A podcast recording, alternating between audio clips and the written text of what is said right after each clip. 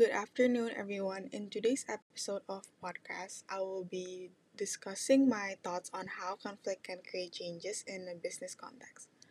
Conflict is defined as an argument or a disagreement from another, which can happen to anyone.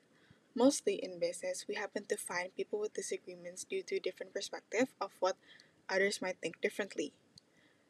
There are a lot of factors that can cause conflict to occur.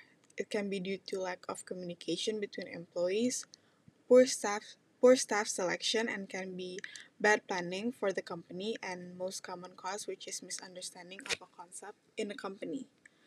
All of these factors can lead to a change towards a business as this will give negative impact towards the company such as failure, decrease the number of productivity, losing motivation for employees and more.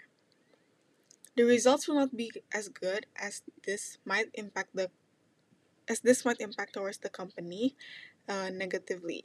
However, I believe that by having conflicts, it shows that there will be problems faced and it is something normal.